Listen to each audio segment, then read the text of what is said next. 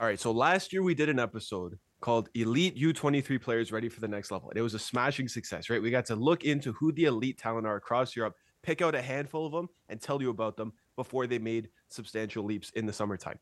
It's that time of year again now, right? We're at the the cusp of the league winners, the Champions League winners, everything massive is happening in Europe, but it won't be decided this week, which means we have a little window here to tell you about some elite U23 ballers ready for the next level. We hope you enjoy.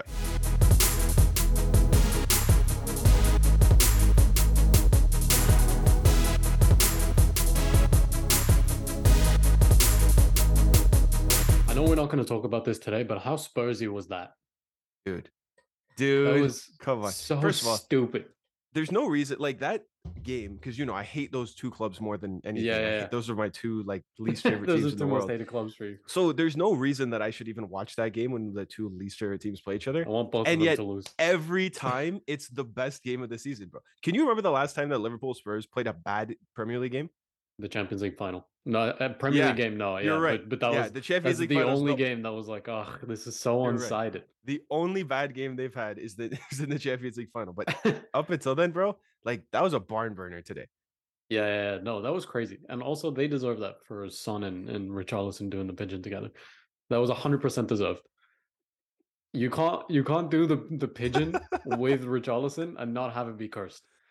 Look at look Dude, at I just Brazil's think that World guy's Cup got the run. worst luck in the entire world, bro. Look that at Brazil's scores. World Cup run. No, that was a good. He had good luck for that goal. He put it straight into the ground, No, right but think under about his this. feet, and Alisson went. Oh, I don't know what to do here. Took over a wild deflection off of the ground. I mean, for this dude, it's it's the pretty much the last day of April, right? So this dude's first Premier League goal on a 60 million Game Pound week signing. on Brazil's number nine was game week 33, and it was the equalizer at Anfield to mount one of the most historic comebacks in the history of the league when Spurs are at their, uh, as far as I'm concerned, the worst that we've ever seen them, right? They're absolutely trash, Yeah, yeah. terrible players, terrible personnel up and down the pitch. He comes No on manager. as a sub, gets it takes his shirt off, does his dance, like, yeah, I'm that guy, and they lose. they still lose, bro. go back, oh go back to the Brazil World Cup. Remember TJ doing that with him? Yep. What happened to Brazil? You right. can't do the pigeon and not be cursed. It's true. It's it's kind of like if you're in an A MMA minute fight and later you that you spit in the guy's they win? face, you have to Yeah. lose. Like no matter Yeah, what's going on with you, you just that guy's got to win now. Yeah, it's a true. minute That's later, Diogo Jota win. Okay, buddy. Let it. Well, no, Lucas Moura was Here's like the OG his Portuguese own people. teammate, bro. His own teammate, Lucas Moura, the Brazil international too. Maybe not so much anymore. When I'm not. I'm not winning Nah. a game wearing a teammate Not winning it did like a this. pigeon dance. Jota, go nuts, bro. Show him. Show him who's boss. That was so stupid. Oh, and dude, Klopp pulling a absolutely hammy. hilarious. and, the and then Klopp pulls a hamstring. oh my god, bro, that was so much fun. Anyway, guys, welcome to episode number 192 of the Jersey Wall podcast. Can you believe it, Vito? We're like eight weeks away from TJW 200. Can you believe it, bro? It's that time of the season for us too, which means we're, we're just we're doing great episodes every single week. As far as I'm concerned, like I like doing these episodes, and this one takes us back a little bit right? Because last week we did a little bit of just current events, like the the league. It's just too crazy in the league for us to ignore what's going on. This week it tends to have stabilized a little bit more. City are back on top because they've won now. So now, I mean, they should continue to win all their games and win the league from this point forward. But we were talking about that last week, right? We previewed that Yeah. game. City won against Arsenal. Whoop de doo. Napoli had the opportunity to win the league for the first time in 33 years today. Salernitana. Guillermo What's one more Ochoa said, nah, get that out of here. It's not happening. Listen, bro, there's stuff going on in Europe. Don't get me wrong. But you know what people don't talk about enough, Mina? We know the Pedris and the? Bellinghams of the, of the world. We know those guys. We know there's lots of great U23 talent out there. What about the ones who don't get that recognition? Mm, Maybe the light isn't on them as much. And maybe only we talk about them on the show. So you might know their names. niche largely- ones. The niche ones, the fringe ones, the one where you can sit back and say, How do I sound like a smart guy when I'm talking to my friends at the bar? How do I say, yo, this guy's the next guy coming up? Well, you know what? That's where TJW comes into play. Guys, this week on the Jersey Wall podcast, we're going to tell you about the U23 ballers who are ready for the next level. I- As always, I'm your host, Mr. Nathan Santos. That with me is Mina. We don't have Joe with us today. But we're going to get into it.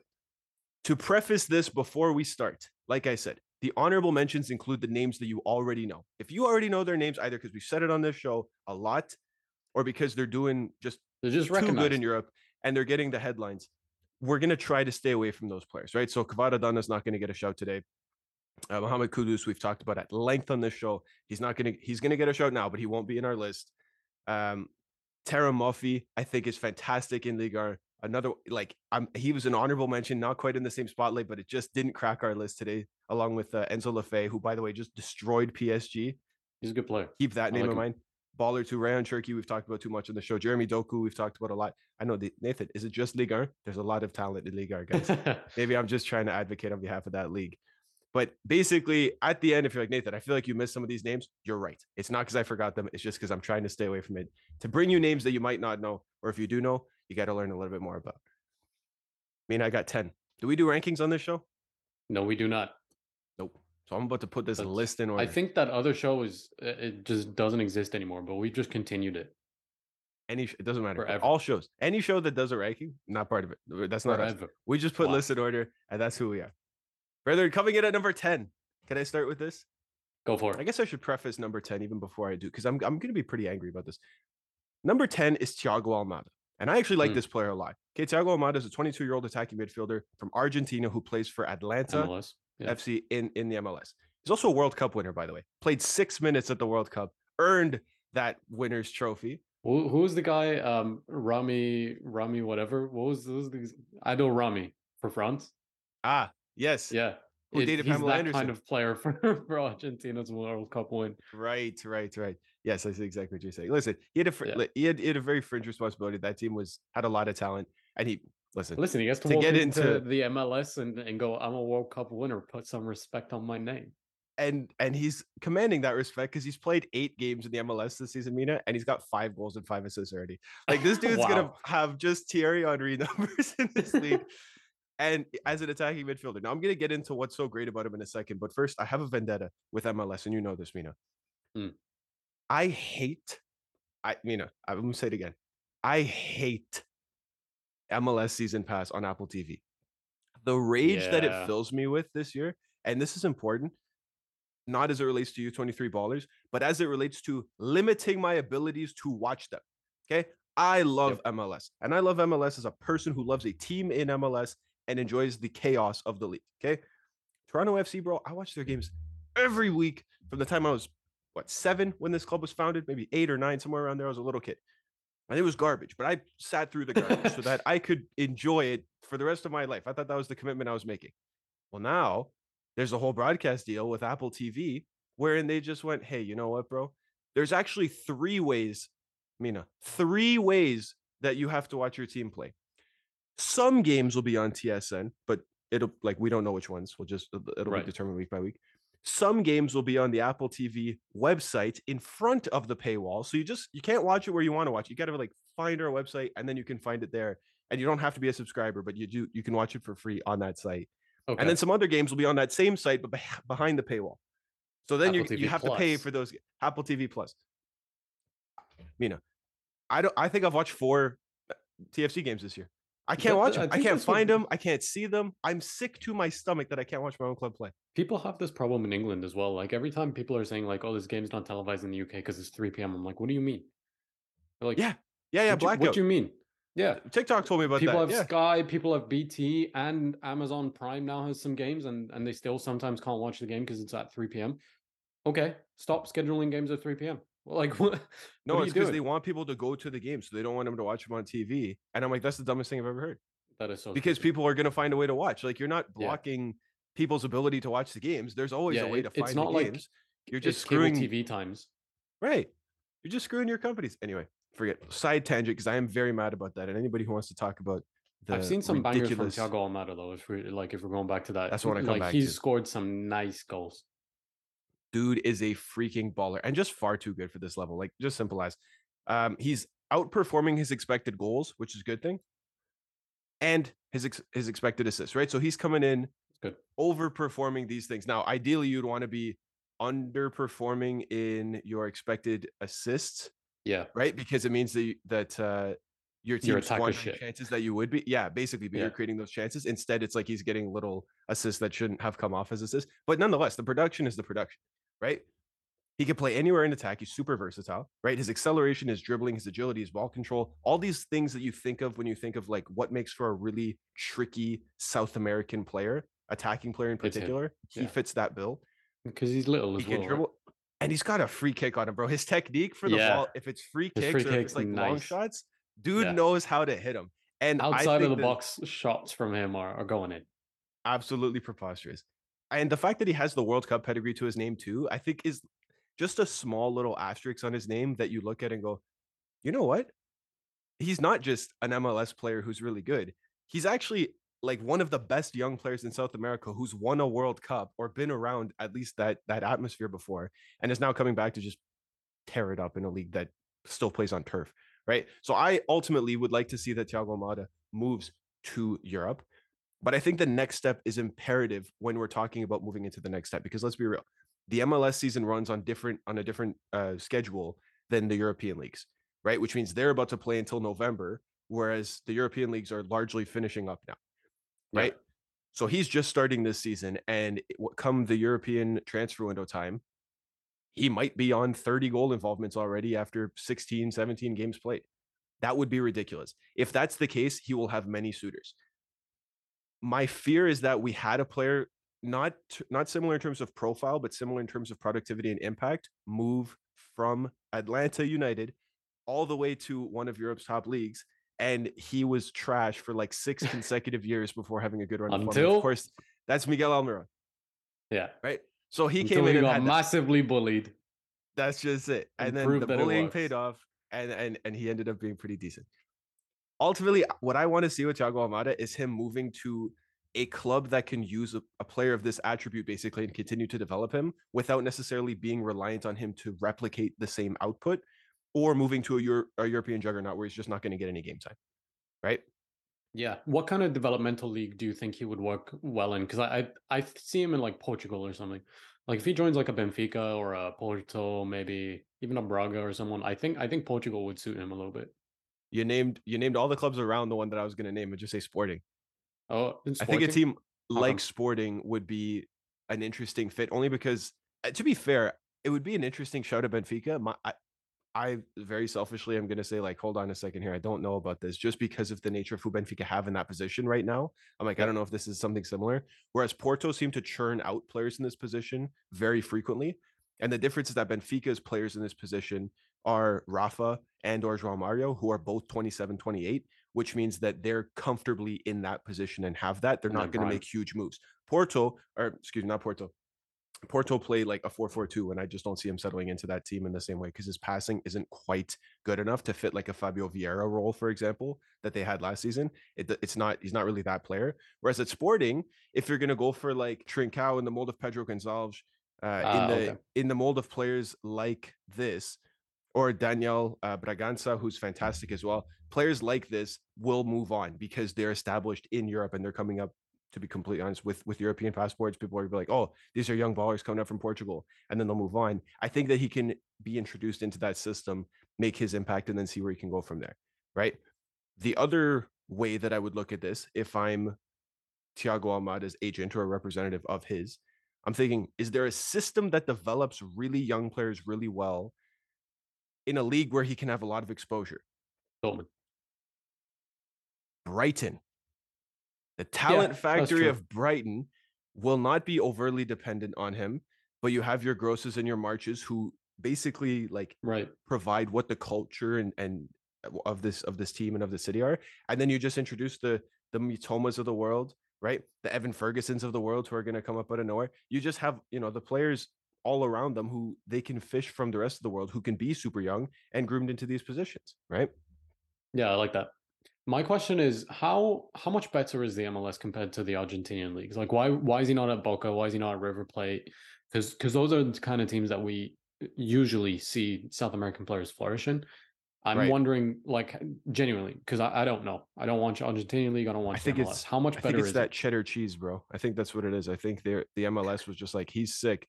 Let's give this this team 20 million for him. And they were like, Fair. hey, we can do that. Whereas the other Argentinian clubs just don't have the, the same amount of resources to, to bring him in. Yeah. Right. They don't have the dough, so they couldn't bring him in. But he was a nasty player. It's just that his impact is still to be made uh, uh, at the highest level going forward. He's only 22 now, right? I, I think that he has that in him. And I think if he's able to, and I like the sporting shout better, to be honest. Like, I think that would fit his abilities and the More level around him where he can adapt more than Brighton, because I just don't know if he's ready to have the kind of impact that the Brighton youngsters seem to have already. And I don't want to bury him. I right. I like I don't like what happened with Miguel Almiron. Yeah, yeah, awesome because not for a long everybody's going to be able to come back from that. You don't want to. Right. You don't want to absolutely destroy his his development. hmm I agree. Anyway, so that's that's at the 10. By the way, the, the order that I've tend to put these in is I've combined abilities with ceiling and tried to organize whatever the average is that I see. Right. So where are they now? How good can they be? Average it out and then list them one to 10 in that capacity. And then we read them as, as 10 to 1. If you want to argue with me that like what you think one player is better, so he should be higher in the list, I will hold my hands up. I think that largely there are tiers of this list that people will be able to to see, but overall, I think it makes it. I think it is incrementally better. Okay. fair enough.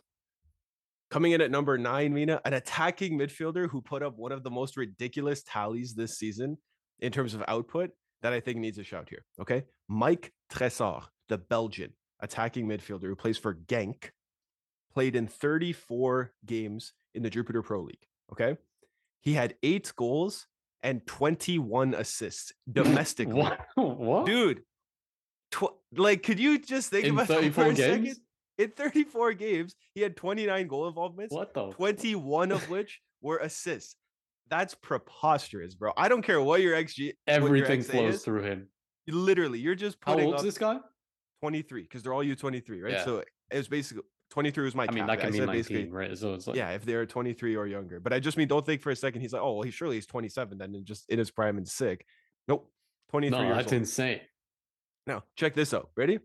At 21 years old, he was crushing records in the in the Dutch league because he was playing for uh, another club, Willem or something like that. Wi- Willem too. I don't know. I, bro, they have a Nobody team called cares. Excelsior in the in the in the Dutch Pro League. Like we're not.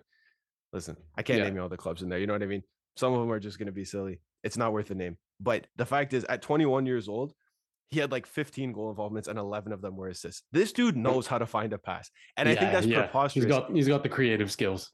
Right. And I like the development of his game has gone like mid tier in the in the Dutch league to like the top of the Belgian league, which does feature Champions League and Europa League and Conference Mhm. League and things like that to give him that exposure. And now what's the incremental next step? It's not top of the world. It's basically moving maybe even back to the top of the Dutch league, right? Because that at the top is better than the Send of the to final. Yeah. let so let's let's get into it. He's an advanced playmaker, obviously. If he has that many freaking things, he's he's created 96 chances, which I just think is That's ridiculous. madness. just crazy, bro. Because I think that's listen, more than Kevin De Bruyne has had in the Premier League. Obviously, different levels, yeah, but the adapt- number is adapt for outstanding. for sure. He's at, he's the first player in Europe this uh, this season in Europe's top 10 leagues, right? So not top five leagues, but the, Yep. the scope of the top 10 to reach 10 assists. So from jump, dude was just firing his teammates Finding people. And I think when you look at his best attributes, which include obviously his his passing as, as number one, his pace, his vision, his technique, his creativity, and his dribbling, you have a perfect little pocket of an advanced playmaker here. And you go, okay, what do we do with a player like this, right? He's been able to handle the elevations in his jumps from one to the next. What do we do with him now? I think you put him in a club that could really use an advanced playmaker or who will have an advanced playmaker leaving that he can fill the gap of right? If he if he meets that level, great. If not, what are you going to do? He's 23 years Yeah. old. I have three clubs in mind for this. Okay. First up, first up is Ajax. I think Ajax makes sense. We've They're talked about struggling this season. Might as well league. send them to send him somewhere that needs a little bit more creative work.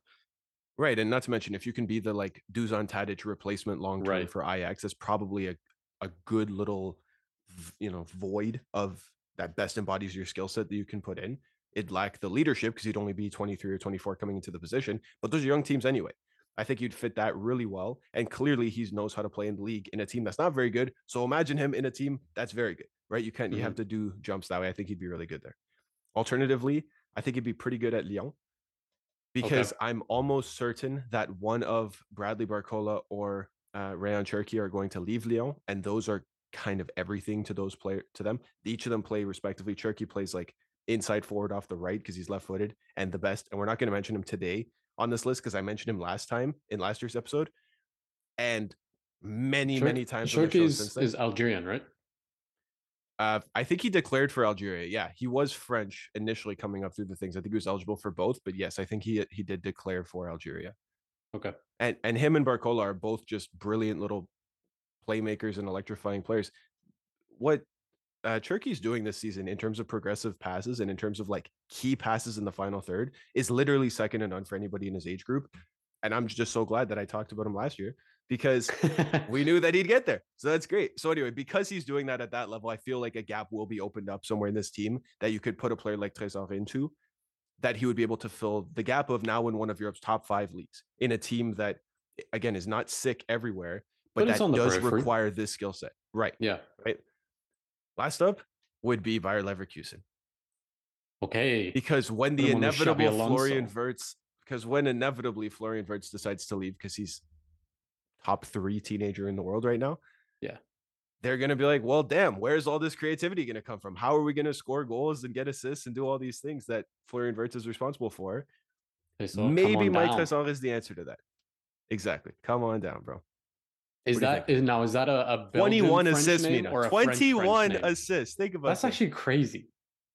I can't That's believe it. that's insane. I'd love to see if he can at least get half of that in like a in a liga or something like that Right. because it- obviously it's going to be a lot more difficult for him in a in a bigger league and if he just carries on that would be insane like he's not lasting at what, Yeah. whatever team he moves to for long like if he goes at Ajax and just kills it we know the Ajax talent factory is just going to demand like 60 million for him and he's going to move.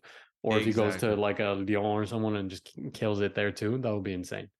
I'd love it's to crazy to me that at this point i feel like our judgment not just you and me but like all of us is is a little bit skewed because we look at u23 as though they're like okay like where are you at at this point in your career? There was a time when u23 meant prospect now it Yeah. means like five years on from prospect because everybody's coming up they're so damn yeah now it means if you're not doing it then at 18 then you suck Yeah. basically and it's like dude he's 23 like his whole career is ahead of him i still think that this is an elite young player who to be honest is ready for that next step maybe it's not maybe it's a huge gap to fill for florian Wirtz at leverkusen but it wouldn't surprise me if leverkusen were like we need a player like this we need that Yeah, that wouldn't surprise me either. either. And I think with some some league as fast moving and as fast paced as as the Bundesliga, I think you could probably thrive in that.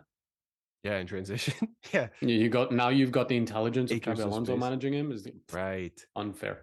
Just like asked he's gonna be so positionally aware now, and and we know he can pick a pass because he's Right. doing it anyway. So this is, it would be crazy. That's It a good shout from you. you asked me if uh, if it was a french last name or a belgian last name i Yeah. truthfully couldn't tell you t-r-e with the accent s-o-r That could be either of them. But I think his heritage uh, also lies in Burundi because he has a second last Okay. name that he doesn't use anymore. Yeah. Which I I promise you, Mina, I could not tell you if you asked out. Loic, who's my favorite person to be originally from Burundi. Exactly. And if he didn't tell us how to say his last name, bro, we wouldn't be able to say. it. We'd have no idea. Yeah, Shout out Loic, bro. One of our own.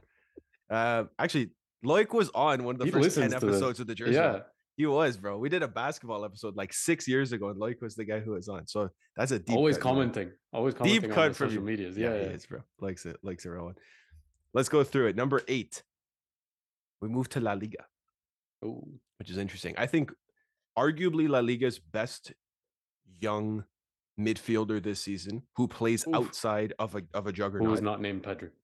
who's not named Pedri, right? What are you gonna do? Like you can't be Pedri. Nobody's nobody's gonna be Pedri's level. Yeah, yeah. His name is Gabriel Veiga, and he goes by Gabriel. Where does he play? Gabriel Veiga? He plays for Celta Vigo. He's 20 years old and he's Spanish.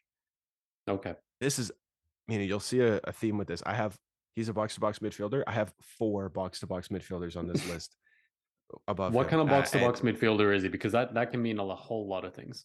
He's a box to box midfielder who scores goals. And I think that's an incredibly important one because a lot of them are good with assists or with long balls or moving the ball along. I would say his best attribute is scoring from midfield. He's got 29 games played, nine goals, and four assists for Celta Vigo in the league. Celta Vigo are not a high scorer. that's team. actually pretty decent for a 20 nine goals. player in Celta Vigo. That's pretty decent. Think about this. Celta Vigo average like 1.4 goals per game, basically, right? Trash. Which means after 30 games played, they have barely over what just just over 50, 40 goals, just over 45, 40 goals, 50, something like yeah. that. And he's got basically 25% of the team's goals because he's got nine of them. Like, dude, that's a big deal, right? Not to mention he's got the assists as well. His best attributes are his pace, his technique, his shooting, his movement off the ball, and his work rate. Because contrary to to most Spanish midfielders that go forward, he actually does work very hard. Okay, two tackles per 90, 16 interceptions uh, on the season, meaning he's fiery with the ball too. And I think that's that's hugely important. This is not a player who gets the ball in a super tight space and then is looking for a long pass. This is a player who gets the ball in stride and moves it forward, looking for things to happen. If he doesn't see him, Man, Spain need that so much. don't they ever? That's exactly my point here, bro. I couldn't agree more. The fact that he can score with both feet from inside and outside of the box, coming from midfield, running onto the ball, is such a hugely important asset for a player like this because he's not like he's he's about six feet. He's pretty tall, but he's not like Built. broad, right? Right. So he's more just like he he gets into. I mean, he's 20 years right old. He could probably he's only like 20. smash out a few deadlifts for like three months in the summer and in the off in the off season, come back looking like fucking Leon Goretzka. I was just gonna say, see Leon Goretzka on how to put on muscle from center midfield when you're lanky, bro. Yeah, send him to Bayern. Honestly, he actually on, has a forty million. test cycle. His uh, his uh release clause is forty million euros this summer, which Celta are I think disappointed about because they well they want it to be matched, and I think some teams will go under, but I think they wish after the season he's had that they set it ten to fifteen mil higher. But that that's the nature of the game, right? What are you gonna do? You look at players like this, and I think you start to think of the possibilities of a like goal scoring midfielder, which we know once once that player starts, like a progressive midfielder in this market who's press resistant goes for basically 75 million. Like that Yeah. tends to be the benchmark for what is. But because he doesn't have the same like ball playing abilities, I won't necessarily credit him with that side of the game. Whereas it's more like take the ball and move it forward. And he's got Mhm. the Spanish flag on his passport. I think that adds a tremendous amount to his transfer value, which tells me that he can go to one of three teams, and all these teams are at the very top. Are they all in Spain? Are you looking to keep him in Spain or are you looking to develop I have some other one option. One option is in Spain. Okay. The first one is Real Madrid. That's the one in Spain. Okay. Okay. The big boys no Real pressure, Madrid. kid. I think Real Madrid are are trying to just like marbles collect these elite young 20 year old world beater midfielders Yep. and then just see what they can do with them. Right? What's our manager? What best iteration can we get the most out of this? Eduardo Camavinga is one of the best in France, like number sixes, which was wh- is how he was perceived at the time. And then he would just go on occasional runs where he'd get through five or six people, skip past them, and then play a ball which wouldn't always be entirely accurate. People went, you know, he's got a bit of a, Ancelotti was of like, a runner into him. You Like, I- left he- back? No, well, he goes, I think this player's a number eight. And you go, okay, well, this is great. You know, he's a, he's an eight slash six. He can get forward, like box to box Right. midfielder. What a baller. And now, because he's so damn good and versatile for the national team, they went, let's put him at left back. And then Carlo Ancelotti went, I like it. I'm gonna copy put him at paste that back. right now. Yeah, yeah. yeah. And I can't, but it, it goes to, He to locks to the people up at left back, dude. think about this the nature of the position when you have the era of of inside fullbacks right of the inverted Yeah, ones Yeah. is you want somebody who can carry and who can pass and who's press resistant who's good on the ball and who can bring people into play and can get forward on the inside for the underlap or the overlap and he does all those things now Who i'm can not also saying pocket play... Rafinha in El Clasico. can pocket anybody, bro. He's freaking awesome. I'm not suggesting for a second that you're gonna do that with with Gabri Veiga, but the fact is now it seems like if Camavinga has this Bernardo Silva role, we'll call it, of miscellaneous positions Yeah. to fill wherever you have to be, an opening has been made for a 38 year old Luka Modric to basically say, hey. If we don't get Jude Bellingham, can we still get a midfielder who's tenacious, who's who can carry the ball forward, who can still develop his game, who's Spanish, who can wear this badge with pride, and so on and so on. We can go through the list. And I think Real Madrid go for 40 mil. Yeah, absolutely. We can do that, bro. It'll cost us triple that minimum for Jude Bellingham. Yeah, absolutely. I think that's a good bit of business. I think so too. Um, but he's definitely ones. not going to get enough game time. He's probably going to be sent No. out on loan. Alternative. Maybe. if he's being sent Maybe. out on loan, what other clubs do you, are you pitching him to? Yeah, I'll say if he doesn't like the proposal of Real Madrid because he wants a little bit more guaranteed game time to continue his development, I think there's a few places he could go. Next up would be uh, Inter. I think Okay. that if you put him in the midfield three at Inter, specifically in the Barella role, Yeah. he could do some serious damage there. And I think that I, I don't I don't I truthfully couldn't tell you, Mina, if, if Barella is going to stay at Inter forever or not. I, I don't know. I think that Yeah. he's so damn good. It shocks He's me so genuinely that more 50-50. clubs don't go for him. No, it's clubs just don't know no, no, I mean, about him. I mean, like it's so fifty. His future is so 50-50 because it's like right, right, if a club recognizes that they need a player like that, Barella's on the top of that list. A hundred percent. no one ever picks him up. No, exactly. It's And kind of like Sergey Milinkovic Savic going has like, been "Listen, at, at guys, Lazio not- for for too leaving." long. Yeah, Right? exactly. It's the same thing. It's like, dude, this dude could have moved for serious money way sooner. And I think, listen, if Barella's happy in Italy, then this gap doesn't open up in the Inter team and we There's move no on. he doesn't need to go there. But if you're Inter and you have financial burdens, which we know they have, and you have an elite player, which we know they have, who can rake you in 80 mil, buddy, I- got a suggestion for you. Sell him because Barella will kick ass in pretty much every team in the world, by the way, no matter where he goes, because he's that damn good. To which an opening opens up for half the price of what you would sell Barella for. And then you have a player who can carry the ball, who can do, who can be energetic. And he's not, it's not a perfect comparison. Obviously, there never is.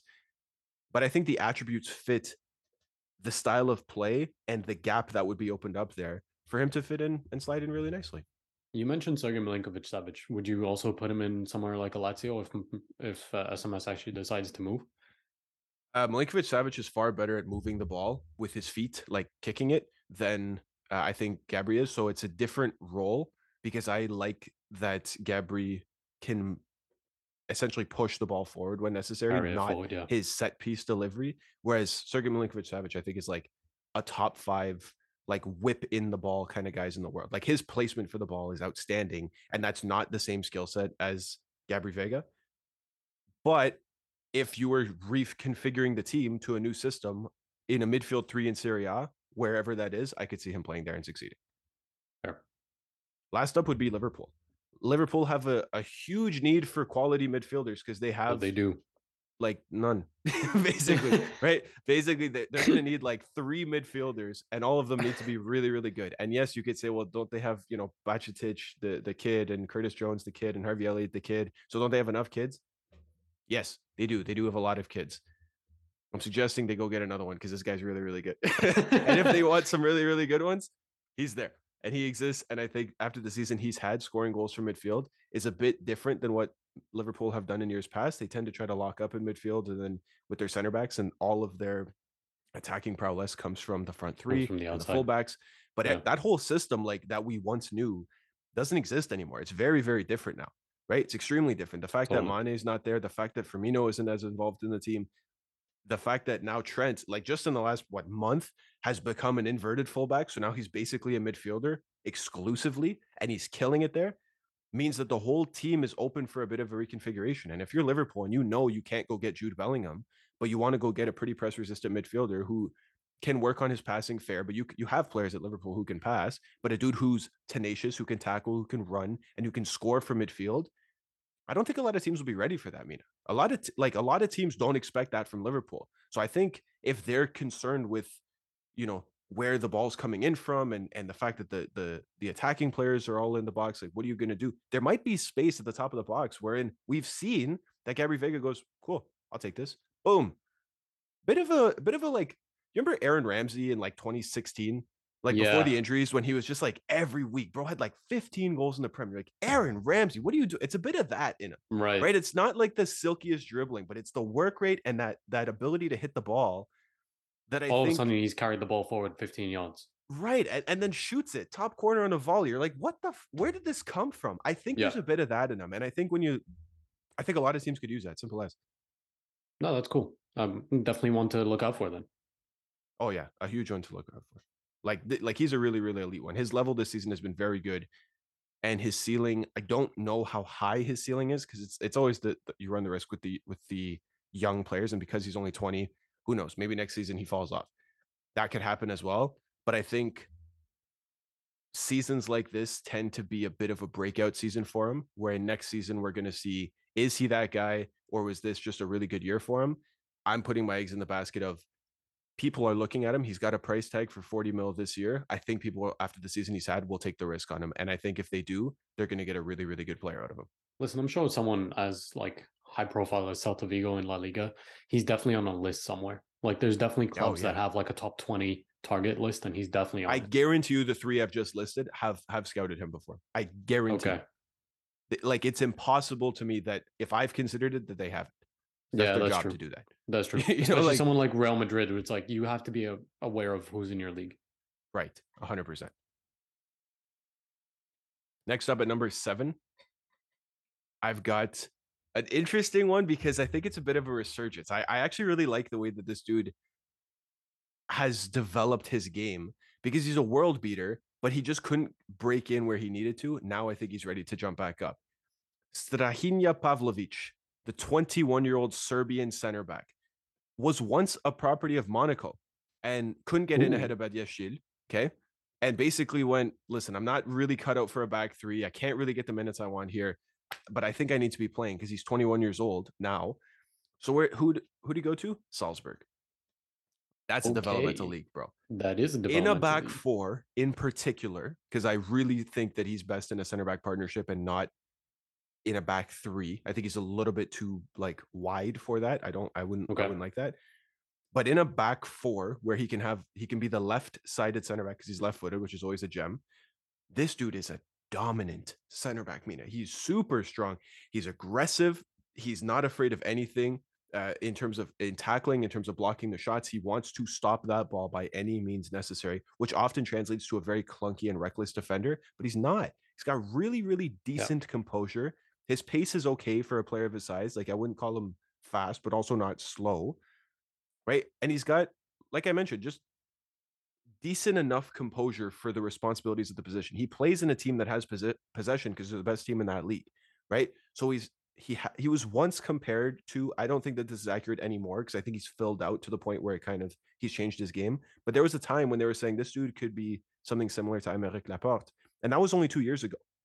Now I think he's just like so Too jacked, big. and I, I think that it's a little bit different than what Laporte is because Laporte is like I, I don't care top three passer from center back in the Premier League. Laporte has that. People just don't realize it because he had injury prone issues and he got bullied off the ball a little bit at times. That happens. He's got limitations in his game too.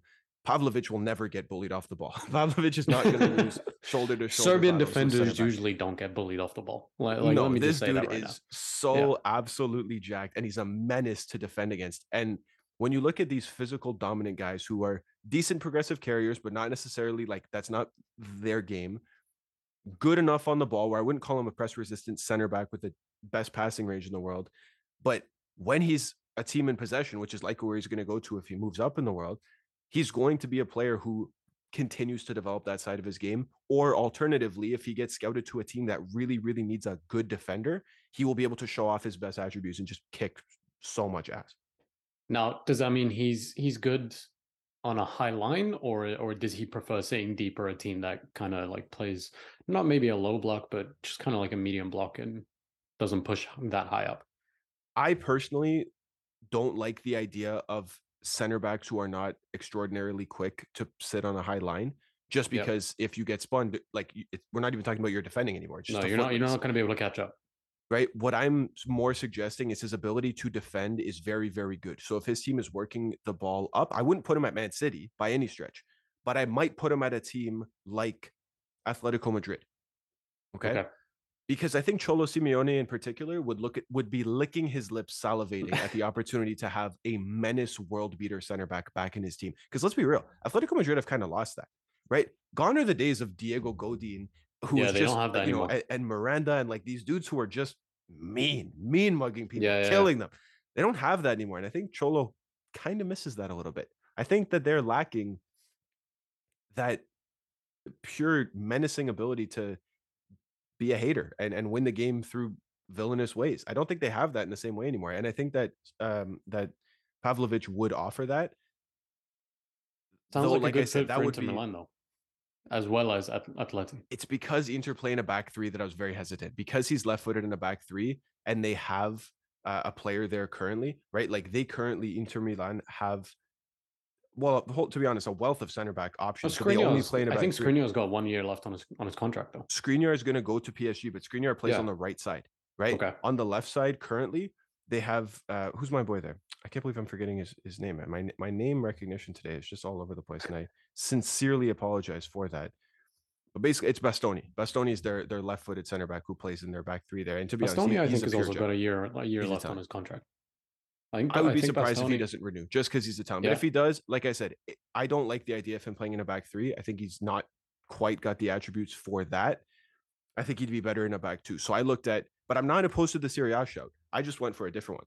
I think, I think get, get ready for this, Vita. If you put him next to like Kim Min Jae I was gonna say if Kim Min Jae moves, Napoli, well, Because Kim Min Kim Jae Min just Jae moves might over move. one, if he just moves to the right, because he's the left-sided center back, but as a right-footed player, I just want him to move laterally. I don't want him to move teams. Yeah, I, I I, don't know want if him- Napoli's going to be looking to sell because Napoli is one of the teams in, in Italy that don't need to make money, right? But like I know No. that Kim Min Jae is on the top of a lot of people's lists, especially after that World Cup. Yeah. If he does end up selling, and they get rid of someone like Osimhen as well, they're going to need to to make some signings, and and maybe this guy comes in. I wouldn't be opposed to him entering that team. I would just really like to see it as Kim Min Jae's partner because I think the development that Kim Min Jae has had, to be honest, without a great center back playing next to him, has been remarkable for him. And I think if he Mhm. continues with that and then Napoli develop a really, really good cat and dog center back partnership where Kim Min Jae can be all that he is, which is fantastic, right? We, we've credited him how many times this season for being arguably the best center back in the world this season on Yeah. form and you're going to put him next to a left-footed world beater. So now Napoli have their passing angles right from their center backs too. It would be really, really good. And in that scenario, it's not like Napoli play all the time with the highest of lines anyway. Napoli are No. oftentimes are trying to hurt teams using the pace that they have up front, and they do that by not overcommitting bodies forward. Because if they do, then those players don't have necessarily the same space to run into. Right. So I think it, you either go for, I think both of these would would suit Pavlovic's style of play really, really well. Because either he would be a pure dominant center back responsible with keeping clean sheets, or continue to develop his game on the other side while also, you know, using his defensive abilities where necessary. I'm liking it. Fair enough. I like the show. Dude, we're about to go fringe as hell for this next one, man. But I put him at number six because this dude's so damn good, Mina. I actually had a person DM me on Instagram. So shout out, hold on. I'm gonna, I'm gonna shout him out in a second. But I, I won't say his name just because I, I don't want him to get uh, messages. People hate him because that happens Yeah. sometimes. And it happens to me. Like people come at me and say, Don't kill yourself. I hate you because this is a bad thing. I don't want him to get that same thing. So I'm not gonna shut him out. But if you're listening, you know who you are. You know who you are. Yeah. He's a Feyenoord fan, and he messaged me one time because he looked at the jersey wall and he said, "Bro, I hate that you don't have any Dutch jerseys on this wall." And I said, "I have an Ajax jersey," and he said, yeah, "Ajax the suck. One. You need to have a Feyenoord jersey." And I said, "Okay, bro, like." Pump the brakes here. Why? Tell me about Feyenoord. And so he basically explained to me what's going on with Feyenoord this season. And by the way, they're they're top of the league. Feyenoord have had a, Yeah, they are. campaign. Yeah, right? Ajax. Ajax is struggling. I asked him, I was like, okay, well, who, who am I looking out for here? Like, if I'm looking out for for Feyenoord, it's because I want to know who their best players are, who who's going to be moving along, because largely it's a developmental league and people are going to move on. He told me, bro, our captain Orkun Kokcu, okay, he's a 22 year old center mid from Turkey. I actually This know him. He got linked to United. heart of the team. Of course he did. This dude is the yeah. heart of the damn team. And I didn't know about him. I like, bro. I fully admit, to, I hold my hands up. This dude messaged me about him maybe three months ago and said, Nathan, this is the one. Like, this Yeah. dude is an absolute leader. So I want to go into and tell you what's so great about him because I was like, I, I don't, I hadn't heard of him before he told me, but I had an actual fan of the club reach out to me to tell me you need to get this dude on this. Like, if you if you have a serious jersey wall here, this is the kind of baller that you need. I said, okay, let's look into it. 28 games played, eight goals and two assists from the p- deep playmaking role in a double pivot, Mina. Yeah, eh? The absolute heart of And Hog Feyenoord, looked at that captaining them to the top. yeah. I'm, I'm I like like me a little bit of this. Yeah, th- this is a good show for you, right? I'm going to go into it. You could tell me about it because, of course, he was linked to United. This is a skill set that doesn't go unnoticed for anybody, by the way. For sure. 78 chances created from deep. Okay. Stupid. That's He's out- stupid. he's outperforming his xg which is what you want right he has uh, his xg is supposed to be five he has eight okay so he's doing better than the amount of goals he should meaning his finishing is picking it up and he's underperforming his expected assists he's only got two assists he should have seven Okay. okay. Finer. Someone needs to finish the food, guys. yeah like come This on guys guy's this guy's setting it up you. for you Putting The you putting it for captain- you on a plate. i think that the fact that it's his breakout season in a team like and they're about to win the league is a really really nice combination right because he's basically coming up as the captain, as the leader of this team, and propelling his side to victory right away. That's a, a remarkable story. What a like what a remarkable story. His best attributes, Mina, passing, vision, creativity, long shots, and set pieces. Who can't Deep use lying this in a double playmaker, man. Everybody wants this guy. Everybody wants it. Everybody wants a little bit of that. I would say to make the best of a player's skill set who looks like this, you need to put him with a double pivot partner who can smash, who can game control, who can basically make sure that he can do his thing to set up the team for the best success. Do we agree? We agree. So I had to look around. I'm like, okay, well, who could really, really use a player like this then who has that other player or at least some iteration of it, but who desperately needs a player of these abilities? And I found two in particular. Now you mentioned United. So if you want to tell me about where you'd see him at United, I, I'm I mean, your explanation for for who who he needs next to him, we have one of the best of those, and it's Casemiro. did. Like, like gone are the days where where Scott McTominay and Fred are playing in the midfield. So yeah, pretty Right. much like if if it's not the best, it's it's down to personal preference, right? Like Right. he's he's the guy. Um, and He's not the best in the world Casemiro's what, currently. 13, the best 31? ever. Yeah. yeah. um, and we definitely need someone in because when Casemiro's not there or when Eriksen's not there, we struggle a little bit. And having someone, it's Kokju, right? There's a K before the ch. there is, but Yeah. there's like crazy amount of dots on There's like so every many letter. There's, so, many dots. He's got like this guy's written gonna above come his in name, man. with donor kebabs because he's that Turkish. like this dude's so Turkish. Right. Um, but but yeah, like Turkey i- got some good ones, bro. Like someone the like Turkey that. redemption arc for the next Euro is gonna be crazy because they're the laughing stock right, of the last he's, one. he's U23. Yeah, They're gonna they come were- back with just these elite ballers that no one knows the name of. Arda take Güler over Europe like the midfield, Ottomans and they're just gonna absolutely murder everybody, literally. so funny. So man. who did who did you pitch him for? Because I, picked two off in the top of my head, United and Chelsea. But up to you. Okay, I went. I I looked at. I looked at the teams. I looked at necessity, and I went. If you put him at Chelsea, you are dooming him because Chelsea. Everything that Chelsea put a lot of touches turns, Chelsea, turns black right now. right now. You're dooming them. You can't put anybody new at Chelsea until you evacuate the squad and That's true, that's true. If they get Pochettino, I did think about this, and I was like, "Okay, well, he, he might be decent there." And then I went, "No, they have Enzo. Why on earth would they need that? Like they have Ah, Enzo and Kante or have Kovacic. So I was like, they have billions of, people. players. There's Yeah. no there's no reason for him to be there because him and Enzo wouldn't. It- one of them wouldn't needs the ball. No, you None- need- it wouldn't work would, as well. They would each take away from how good the other one is. They both Yeah. need the the other player to complement them. So I was like, no, can't do that. With United, I considered it and went, mm, okay, I could see. A, I mean, Casemiro is like one of one in that position. That's the problem. So alternatively, you have really nothing if if something happens to Casemiro, then you're you're kind of dooming him. So I went, okay, where who really needs somebody who has a lot of players that can like make energy happen, right? And make interceptions happen, but who can't like play the decisive pass into into the final third and who can't like control games from midfield. And I went, well, first and foremost, I gotta look at Tottenham. Because the Tottenham rebuild that's coming. Don't send is- people to Tottenham, man. Dude, no. Here's the thing: we have to evaluate. It's it's terrible what's going on at Tottenham. But if we're ever going to get Tottenham out of this, which is our responsibility, not as not as people who hate Tottenham, but as Jersey Wall hosts, Yeah. we have to save the world. right? We've That done what it we do before and they don't listen. I don't listen, but that's on them, right? I know, I'm not going to stop trying because they won't have it. Because then I become toxic. If they're toxic, that's on them. I'm going to provide all the solutions that I can. All right. The amount of players that Tottenham have who can basically break up play and nothing more is abundant, right? Bissouma can't get in the team, even though he's probably the best one at this. Bentancur is is decent, right? The Walmart Rodri, we'll call him, right? Aggressively, he's aggressively okay at times.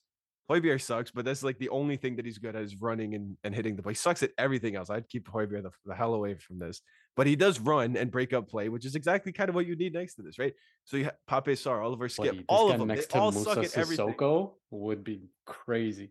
I want, dude, all of it, all of it. They're all garbage. I actually would love to see it as just Yves Bissouma, who's already there. Give him his stupid Yeah. run of games already because he can play. Like we I, forget, I don't Moises Caicedo found his team in the 60 million on, on him and just Right. decided not to play him. like Moises Caicedo, regen Moises Caicedo would not have existed if not for Yves Bissouma lead, leaving, the team. yeah. And that's what Bissouma was at, at that point for the team. I think if you played him next to Bissouma, well, now we can actually talk about a very decent double pivot as it develops. Because Yves Bissouma was linked to City as Rodri's backup at one point. That Right. doesn't happen by accident. Okay, with City in particular. Now, we ended up getting Kalvin Phillips because Kalvin Phillips was solely responsible for all the chaos, for basically balancing out all the chaos at Leeds under Bielsa ball. So he had to just be everywhere all the time and tackle everything and get the ball wherever necessary. And Pep And now went, they're getting yes. relegated. now they're getting relegated, right? If you're Tottenham in particular, you need a you you haven't had this since Christian Eriksen, right? Christian Eriksen, that's true. naturally now is at United, had you know the ability to control the game. And okay, under Pochettino, you could say Eriksen kind of drifted out, but largely Eriksen was able to, especially towards the end of his tenure at Spurs, take the game by control by the scruff of its neck and say, "Let's go get it." And I think that's a hugely impressive skill set. I think that the ascension from uh, from Kokcu this season has basically been I'm the leader, I'm the captain, this team runs through me. And that shift in mentality is like so long overdue for Spurs that when you partner with a midfielder who can actually run and move and destroy and add that extra body feeling, well, now we can start to talk about how to build, right, do the dirty work. Then we can start to talk about, okay, how far are we from developing a proper spine for Tottenham? We know it's going to be with a back three because it has to be with a back three under the next manager because it has wing backs, which means we need a midfielder who can control the game, a midfield who can destroy things, and then even maybe one more midfielder if they're going to play a Who 3 5 2. create. We can start to talk about that on a Spurs rebuild on another day. But for now, we're two out of three pieces there, right? Like we're talking about trying to fill a midfield totally. a midfield gap that includes two wing backs that we already know the name of. It'll be uh, Destiny Udogie and Pedro Porro. Then it'll be Yves Bissouma, ideally in this system. Maybe it'll be Bentancur as well, and then him. It lacks And a little bit of just need a new creativity in that three. ideal system. Basically it. Right, but that's that's pretty decent, and it's way better than what they have now. I think Oh, just the, just the introduction of one, dude, Oliver Skipp, Pape Sarr, like what are Hojbjerg, What like are we what are we here, guys? talking about? Yeah, this yeah, is just awful. No, They're this is the start of a good spine for Tottenham. Like I, I, you're right. He he would definitely do well there, and I think his skill set lends him lends nicely into the into the Premier League. Like that's why he's getting linked to United. Like that's I why I think you're you're right. Like he would do well at Spurs. Um, I'm I'm interested to see where else you put him in Europe. Alternatively, I have Newcastle. Yeah, And really, it's just that Newcastle are in the rebuild. I think Newcastle, I think what Bruno Guimaraes is just everything, like just He's everything for this sick. team. totally. And he's always moving and he's everywhere on the pitch. And then Joelinton does similar, but not so much on the ball, just kind of run. Mhm. You know, like carry, run, you know, do the things. Very robust, rudimentary skill set here, but it, it, it tends to be working. but it's them working. we know that Matty Longstaff is definitely the weak point of this midfield, and Matty Longstaff has that responsibility right now. And I think that that is overdue for an upgrade, and it will have an upgrade. And I think if you're this is the upgrade, right? You're bringing in an elite young U23 player who can control the game, and we've seen it, who's now going to be pla- placed in a pivot with Bruno Guimaraes, and maybe there's a scenario where Newcastle will get James Maddison from a relegated Leicester. And now you have a midfield three that's basically perfect. One of the you have best your game midfield control threes in, guys. in the top six. Then Right. You have your you have your your everybody's perfect in that scenario because everybody Yeah. knows what their skill set is and they would be sick. I mean, mind you, okay, we can talk about quality of depth and everything else, but just for those three to complement each other, you're not getting a whole lot better, right? Yeah, Pretty freaking sick. I think it works out. I don't know if if that's a better place for him than Tottenham. Maybe they're about even. You know, obviously Newcastle are way more settled. I think right I think Spurs. Newcastle's ceiling is a lot higher than Tottenham. You're probably right. I I would agree with that. But I do think that his responsibility at Tottenham can be overstated. So like the importance of him coming into That's that true. team would be monumental. Whereas Newcastle, because they're kind of building everybody, he might just be another part of that team. So it's you know it's all about preference at that point. That is uh that yeah, I, I would agree with that. If if I can give any player any advice, it's just don't go to Spurs. Like Yeah, seriously, literally, don't bro. go to Spurs. Ain't that the truth?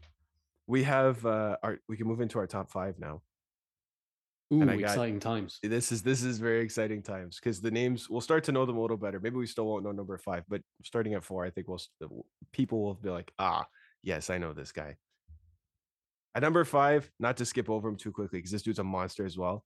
It's Kouadio Kone, who's a 21 year old defensive midfielder who's French and plays for Gladbach. Of course, he's French. Naturally, had to be right. French Ivorian. So I don't know if he's gonna get. I wonder if, if Just declare for Ivory Coast, dude. Be should. the Yaya Toure. you know why? No, you know he's not Yaya Toure. You know who he is, Mina? Who, who is he? He's Franck Kessie. he's just Franck Kessie. It's exactly what he is. He is That's hilarious. He's just he's awesome. Here's the thing. Um, yeah, he is he's very, very similar to Franck Kessie in the sense that like he's a dominant box to box. I'll call him a DM because he like he's just the extra man. Like the amount of work that he does and the size and physicality of it makes you think that there's two guys, which is hugely important, right? You want to talk about ideal partnership, Mina? I think I just made a perfect double pivot. That'll Kokcu and, and Kone as a double pivot yeah. kicks ass. Kicks ass. U21 kick ass combo here. Anyway, he's box to box. both of them. Literally sign both of them and fire everybody else. I just start from scratch here. He's pacey. His passing is decent. His athleticism is remarkable. His tackling, his, te- his tenacity, and his stamina. That was one time what Franck Kessie was, and then Franck Kessie took levels on. I have no reason to doubt, based on the development that he has gone through, coming from Toulouse and then moving into uh, Gladbach, that the next gradual step of his development is adding a little bit more of that end product in the final third if he's being classified as a box to box midfielder. If he's Ivorian, Mina, it's all the better. Because if you're French, bro, we're gonna it's gonna get washed, right? We're gonna be like, "Ah, so many French. another he's French one, get- like, yeah, he's not gonna he's be. not going to be better than up, Chouameni. like- he's not going to be better than Kamavinga. We're not Yeah. going to look at him and be like, oh yeah, he's going to be part of that core. But- if he's Ivorian, we're going to be like, yo, yeah, yeah, yo, Franck Kessie, yo, he's gonna. this is like the AFCON elite. by storm. Yeah, Exactly, bro. This is the dude representing Mama Africa here, right? Like this is a big deal. And I think he's sick. And I think to be honest, his I think it's really telling too that I would argue one of if not his best game of the season this year was against Bayern Munich, wherein he had six out of six successful dribbles. Okay. Three tackles, three interceptions, and one 10 out of 16 duels. You know who he was playing against, you know? Playing against freaking Kimmich and Goretzka. Yeah, Murdering no, but Like, bro, bossing the against the midfield best against midfield Bayern. in the league. He's that was his best game. So the fact that he can rise to the occasion, I That's think, is also hugely important. So you know, you look at where where should he go? Where should a player like this go? Well, AC Milan have a Franck Kessie size hole in it, and I think that uh, I'll be think perfect. sick. The regen. it would be sick if they if they just regen here if they spawned in a new one. It's not the top of AC Milan's priority list, to be completely honest. I think that the attacking creativity, somebody to help lay out, somebody to balance out the other side of the team, are all things Someone that you might to have be to do younger more. than 42 in, in, in to striker. lead the line. Yeah, the aggregate age has to, you know, decrease from 90 to, you know, From Zlatan 20. and, and Olivier Giroud just still Right. still leading the line for AC Milan. so damn old. So I mean, they have other priorities, and I wouldn't say that he his best attribute is his- is his attacking ability. So I wouldn't put him at like a cam. And if you have your midfield three of basically Tonali, him, and Bennacer, well, you have uh, like really, really hardworking midfield, right? Like a proper like 1940s working man midfield, blue collar midfield there works very hard and is very, very Sean good. Dyche is going to take over AC Milan. yeah, though might lack a, a splash of dynamism. They they can offer it at times, but maybe you want like one creative player who's not Brahim Diaz or Rafa Leao to just save Right. the day again and again and again. Not the top of the priority list, but I think would be a monumental asset to have for them because we know what he was towards the end of his tenure there. He he won them the league, right? Mm. The penalty taker, the captain, the leader in midfield. It was very hard to do anything against. And I think if his ceiling is something similar and he can avoid the mistakes that Kessie made, and by that I mean going to Barca, wherein he's revered as the sixth best midfielder when he's actually That's Probably the third. Yeah. right? Like he's probably the third best midfielder at Barca, and he, and they consider him like, you know, as though he's not. Barca style midfielder. It's just they're never going to appreciate someone like him. They won't. And but he's comfortable to be there. Like I'm not hating on Franck Kessie, bro. Go make your money. Go go win whatever Barca wins. If he's happy, they're good for you. But in terms of like impact in Europe, I think that Europe needs a Franck Kessie. And if Yeah. he if Franck Kessie doesn't want to be that because he wants to just sit on the bench at Barca, well then we have an opportunity for redemption here. Right? Kone could be that guy. So alternatively, who else could use a Franck Kessie mid like for the full use of the skill set? Liverpool again. Yeah, Liverpool definitely. They need midfielders, and that would actually be They need bargain midfielders too. Like This the- one works this would be even better than the other one, right? Because he would be pretty much everything that Liverpool are used to in what a midfielder is. everything they thought Navigator was going to be, except he's not going to cost 75 million pounds. yeah, and shit the bed. He's actually, he's gonna be s- well. Knock on wood here. I would trust that he would be that he would be sick for them because to be honest, everything that he's indicated in his entire career is that he's going to be awesome. He is absolutely awesome, and his ceiling is super super high. I'm excited. And he's man. only adding to his game. You got me hyped. I think his skill set lends itself really nicely to the Premier League. If that means Liverpool, that's obviously devastating for us because we hate Liverpool. But it would be very appropriate for how we're used to seeing the best version of the Liverpool system and what his game can bring. Dude, I want to see him. I want to see him in the Premier League now. Me too. Same here. Or or if he's at AC Milan, that would be actually sick. That would, that would just be amazing vibes. Yeah, it would be. Yeah. It totally would be for either. of them. So he's six. So just keep an eye out for him. Okay. Uh, moving into number four, the one that you called me out on before we started this, Mito. I don't see. I don't like when the strikers gift that only gave once. yeah, I mean the perfect Christmas present for all clubs who want to buy him, if not in the summer, then in January. Gift Orban is considered to be the next Erling Haaland. Erling Haaland is the next Erling Haaland. Erling Haaland's 22 years old. Shut up, guys. Like enough with this overhype of him. But his minutes per goal ratio is It's ludicrous. outstanding. It's, It's best absolutely ever been. preposterous. It's, It's better just than R nine. It's better than Haaland. Is is the best goals per minute ratio there's ever been. he, he basically scores every 10 minutes like in case anybody's wondering he literally scores every every 10 minutes he scores a goal uh How many domestically goals did he score? He's he's literally got like better than a goal a game in the league. He's got better than a goal a game in the conference league and he's no stranger mina get this. He's by the way 21 20 years old uh nigerian and plays for ghent. Okay? Get this vita in a six game run i just want to talk about his form right? Because his form is just Yeah. like ridiculous when we talk about a 20 year old teams are sometimes hesitant to have to appoint strikers as 20 year olds so i i have considered that when we're talking about what his next club will be because you basically go if he's into the limelight too soon and then he gets flushed with it he might lose it and, and we don't want to do that we want to nurture it and cultivate it. I mean he could go on a six game run of form just six games six games forget like longer than that Yeah. okay? Just a- in little bursts 11 goals and two assists. You're like gift what are we talking about here man? What are you doing? Every chance every chance. Like, "Yeah, no problem i'm gonna finish it I did This watch dude- some some videos of him. I think I think he's explosive. He definitely runs in behind really well, and he's very narrow. It's just the, the, goals per minute ratio just killed me. yeah what is it tell the people I think it was like every goal a goal every 14 minutes or something like that. It was insane. every 14 minutes, bro. Can you imagine? Just ridiculous. And obviously, like that's that's a small sample size, but Yeah. largely he averages Eh, literally better than a goal a game as his as his ratio. He was born to score. I- Simple as right. Like this is one of those players. You talk about strikers. Can they develop it? Can they have it? They got all the attributes, but they're just missing that final touch. That is not him. He is literally born to score. He was born with the ability to just understand movement and pace. His best attributes: his finishing, his technique, his pace, his acceleration, his instincts, his movement, all of it. Literally all the all of the perfect attributes you'd want in your dream striker is what Gift Orban is. And it's so appropriate that his name is Gift. Can I please? Um, also, Orban in Arabic means gift. So uh, his name is Gift. Shut up. No, it So- doesn't. Are you serious? Yeah, or like so funny, sacrifice gift. Yeah, kind of like that. That kind of context? Korban. Yeah, yeah, yeah.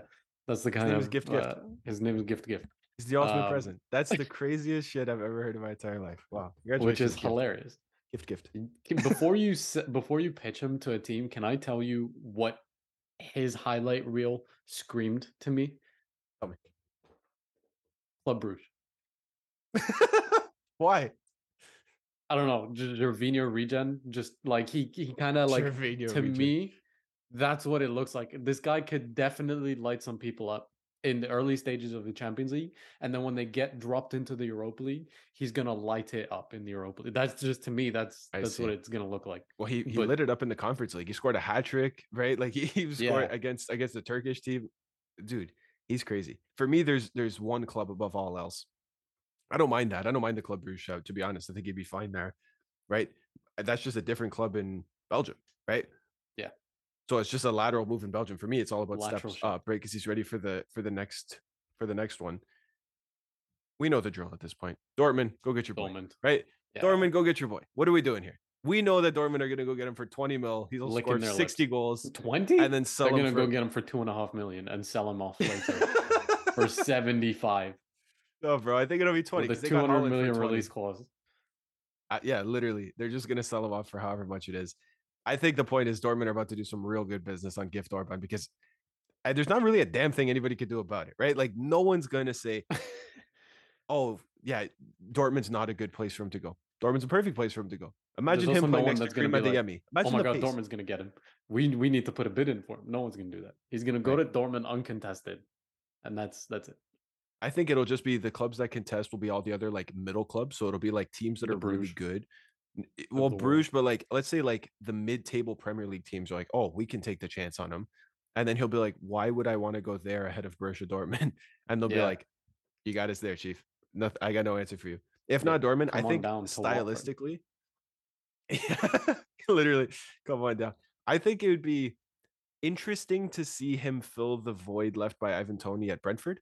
He's a very different Ooh. striker than Ivan Toney, but I think in terms of necessity for a striker, Brentford will have a tremendous vacancy that if they don't fill with guaranteed goals, they're screwed. They're going to get relegated. Simple as. Because Yeah. Ivan Toney, I think, will he will be mentioned on this show, like again, really, really soon. Basically, because Either for moving to a big six club or for getting banned because of all his bets. Like Well, one bro, of the he two. bet on himself to score and then scores. Like Yeah. that's that's the dream, to be honest. That's exactly what you should be doing. Imagine if Erling Haaland did that. Holland would have would be a billionaire. Endless money. dude. already. It's Endless money. passive It's a cheat code. Yeah, it's a cheat code. It's a hack. I think that it's a very different style striker. Don't get me wrong, but Ivan Toney in the championship had like 31 goals in the championship, right, or something crazy like that, wasn't it? Maybe it was more. It was Yeah, like it was. he no, broke was the record for insane. championship. It was like 40, It was whatever it was. It was stupid. And people were like, damn, I wonder if he'll be able to replicate something He looks more of an Ismaila Sarr to me than than Ivan Toney. You're right. No, no, I'm not talking about player Yeah. profiles. I'm talking about need for goals in the team because then, because Fair. Brentford were heavily relying on that in the championship, they came up. He got what 15 last year, and this year he's already got over 20. And people aren't talking about it because Kane has 25 and he's 10 behind the next best, which is Haaland, Yeah, which is preposterous. So the race is skewed this year. But if Brentford basically go, okay, we're going to lose Toney for sure. So we need to go get someone who's proven on a much lower level who can just who's born to score and we can just hope we can adapt our game to try to have someone who can finish and then they can make the money again a year later i think that it makes sense for a team like a bad move. like them right just because let's be real like they're going to need now i'm sure if not for this then brentford are going to go find somebody who we've never heard of and and bring him into the team and then he'll be sick or promote somebody who we don't know of or they'll just get he'll be relegated. sick or they'll get relegated right because that'll be that's always right there in, in the premier League. But I would imagine their plan to stay up is knowing we're not going to keep Toney forever. So we need somebody who's a good striker, but not somebody who we can take a chance on, somebody who can finish. So our only necessity will be can we give him the ball? Because when your minutes per goal ratio is 15, we know that, you know, how that can translate to at least 10 goals in the Prem, at least 15 goals in the Prem. And that's what Thing had last year. That's what Toney had hope last year. so. Just enough to keep them up, right? Enough to keep them in the league is all they're asking for. That way they could sell them for a lot more Yeah, later. Yeah. But if you're asking me personally, I think that it's a Dortmund. Like, no question about it, a Dortmund move. that's true. I'm gonna I'm gonna say he's going to Bruges and then he's gonna go to Dortmund. I think I think he's gonna take Okay. two steps. All right, all right, all right. I'm with gonna light it up in the see that. Europa League and then Dortmund's gonna sign him. The last three, the big three, you're gonna know their names. Everybody's gonna know their names because these guys are, are ballers. Coming in at number three, I have yet another box to box midfielder who's an absolute killer, a Belgian City Academy graduate, currently keeping Southampton from having zero points in this league. The 19 year old Romeo Lavia. But he's bossing the Premier League sometimes. Like in a lot of games. He's bossing Yeah. the midfield battle. Yeah, he's he- like I said, the- Southampton might have zero points if not for him. Like the so amount true. that Southampton rely, he's 19, and the amount that Southampton rely on him He's he's the best player. preposterous. Easy. He's the best player by a mile. It's not even close. I'm I'm actually surprised this- that do you know why that they signed him? Lavia and James Ward Prowse is not producing more more goals than it actually currently is. But it's because Well, the rest of the team It's because is it's two v eleven. Yeah. you know what I mean. Like it's literally it's, it's, just them. garbage. Like it's two v eleven every week in the Prem. It's just there's only so Yeah, yeah. much they can do. They're no winning the midfield battle. They're just going, just play wide. and then like, Theo well, Walcott scores own we- goal. right. Like, what are you supposed to do? I think the reason that that Southampton got him is because Joe Shields, who was City's uh, youth recruitment guy, knew of him and was like, "Oh, he's sick." And Pep basically said, "Yeah, he's awesome, but I can't. Like, he needs to play, and I can't give him that." So what City Yeah, did was they said, "Okay, and say he's midfield. Southampton, you can buy him for 12 mil, and we'll put a buyback clause for 40. Right? If we like it, we'll buy him back. If not, uh, then other people can. th- let's see what he does. And he's a killer. he's he's so damn good. And now because Southampton are guaranteed to get relegated, like for sure. He's gonna come back. I don't know if City will go get him Uh, because I've read that Kalvin Phillips that the market is open for Kalvin Phillips because he's upset that he didn't play. Mind you, I'm like Kalvin. Wasn't buddy, he injured for seventy percent of the season? Yeah, and and like, dude, Rodri's the best. You knew you weren't going to play ahead of Rodri. Right. If you didn't know, then whoever told you you Then were going stupid. to is lying to you. It was Gareth Southgate. dumb. Yeah, Gareth Southgate. Told him he's gonna play. Listen, I pick you all the time. You're definitely gonna play. It's the same shit. He it was a group chat with him, Harry Maguire, and Gareth Southgate, Yeah. and and they were very convinced that they were gonna play. exactly it, dude. That's one hundred percent what it was. Anyway, I play, let's guys, talk so you're definitely gonna play. let, let's talk about how damn good Romeo Lavia is for a second here, because he will be on the transfer market this season. They're going to get relegated, whether it's back Yeah. to City or whether because if he gets relegated, they won't be able to like command a, as big a fee as they probably ought to for what his worth is, which means that it wouldn't surprise me if City went back for him and then just sold him again, like immediately, just basically to a different club. So he and just keep Right. doing this basically until they can command a massive, massive percentage for uh, the sell on fee or keep him when he's ready to be in the team. Now, personally, I wouldn't hate seeing him in this team, knowing the vacancies that are going to be open in Man City's 11. Gundogan is likely not going to stay. Bernardo Silva is likely not going to stay, which means we are going to have a need for midfielders at City.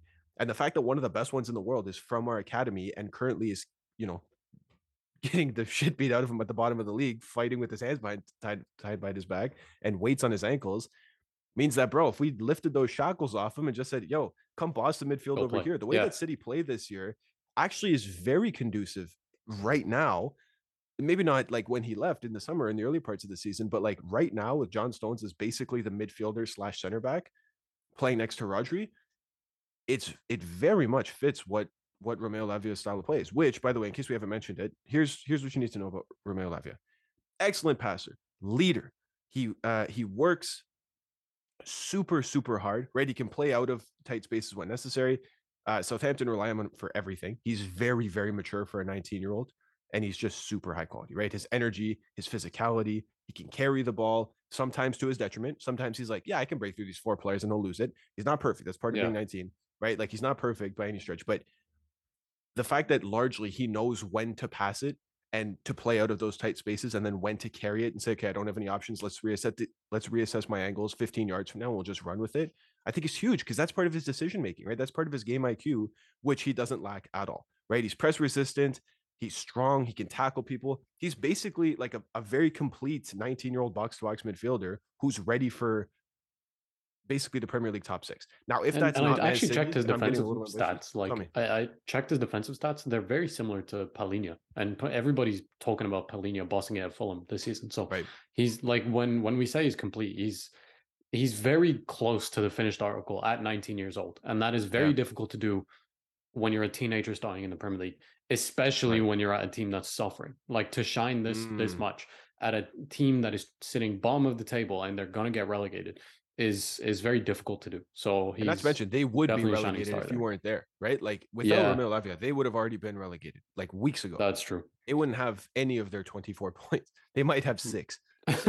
like a really, really bad campaign from them. Anyway, so we look at this. Who could use it? Like I said, I'm not pitching him to Man City, but I wouldn't be opposed to the return of him to City given the gaps that are going to open up in City's squad right, right, right. because quite frankly, it just makes sense. He he came from our academy. He knows the team. Pep knows his style of play. We've seen what he's able to do uh, with 38 weeks in the best league in the world, and he's he's basically able to kill it. So if Pep still thinks, no, you know what, I feel like we need somebody slightly better. Like we have the cash, we're going to go buy somebody else. Mhm. Fine. If if it ends up being that uh, Bernardo stays and and that gap doesn't open up, you know, what are you going to do? But in terms of players who actually, in terms of teams who actually do need this, I think Arsenal would just kill for this, right? Uh, yeah, he would be really good at Arsenal. like because they're looking at Declan Rice too, and you're looking at like Declan Rice Right. obviously is a fantastic player, but I mean if if you don't want to go spend all of the money in the world to go sign Declan 120 Rice, million, probably. you're probably looking at Romeo Lavia and going, you know what, the skill set is there, like the comparability, the you know completely run my team from one of my my points of double pivot. Thomas Partey at times has been fantastic, but at times he's been really really off, right? Like Yeah. someone said. uh oh, it was funny. I was watching it. I, I can't remember who it was. But it was the TikTok that I was watching it. Someone said, you know, I don't know where Thomas Partey was tonight. It was, it was more like, you know, Thomas Library or something. I'm like, oh, bro, this dude was just so like didn't hit those heights. And so the point Arsenal, I think, would kill for players like this in their midfield who can help them win games. Mind you, he is very young, and I'm sure Arsenal would love to have a little bit more experience. If they're willing to break the bank for a player like that, fine. But the strides that Arsenal made this season to be in the conversation for Premier League winners, even if it doesn't end up panning off for them, means that how many steps are they away from getting there? You know, we got to keep improving the quality naturally because the teams around you will continue as well. Romeo Lavia is better than Granit Xhaka and he's better than Thomas Partey, meaning this is a step up in midfield, even if he's only 19 years old. And he's going to be peanuts compared to what West Ham are going to command for Declan Rice. Especially like, if they're relegated. Dude, yeah, like 100%. Like, I think I think West Ham is just killing Declan Rice's career by just pricing him out of a move yeah. to all of these clubs. So, so at some point, you just have to go and say, listen, in order because now Arsenal are in this conversation for challenging for the title. They want to fix their problems as fast as possible. Like they're not mm-hmm. saying on maybe in the next three or four summers, like we'll get Declan Rice yeah. now and then we'll fix we'll fix the other stuff later on. No, if you can fix the midfield now with someone like Romeo Lavia, we're gonna have for a few years, um, yeah. and and then that frees up some money for uh, you know someone who's prolific in their in their position, so that you can go challenge again next season. This would definitely be beneficial. Yeah, I agree 100. percent I think he's awesome, and I think that Arsenal's not the only team that could use him. To be honest, I think if you no, I think he would also do really well at Villa. To be honest, because uh, like Villa would be really good. Oh, Aston Villa. Okay, yeah, yeah. Okay, I could see. Well, I think he's better. What did you think I said? No, I, I thought you said Villarreal. I like I don't know if it was my headphones. Like for a second, I was like Villarreal. No, it's Aston Aston Villa. You to a relegation side and Aston Villa. yeah, sorry, that was that was my bad. I think it just no, no, Aston for Villa. a second. Send him to Unai Villarreal. Yes, in Villa. I could see him. I think he's too good for that, though. I, to be honest, I think he's ready for the absolute like top, top, top. Top six.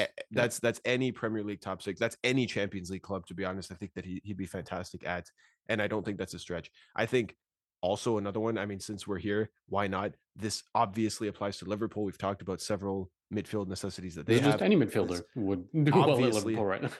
right. It obviously applies to Tottenham as well. We talked yeah. all about um, one side of what they need. This would be the other side the, you know, we talked about Kökçü earlier and what he brings to the game in terms of game control and, and ball playing abilities. Lavia would be his perfect midfield partner, to be completely honest, because right. Lavia is better than all the ones that they have as well. The problem is they have five players who they would rely on to be their DM in that pivot, and I don't think they're clearing them all up. Right. Right. But Romeo Lavia, bro, like like big big things are coming. if coming. Getting Romeo Lavia, they should like yeah, hundred percent should clear them out. The top two, Mina, are strikers.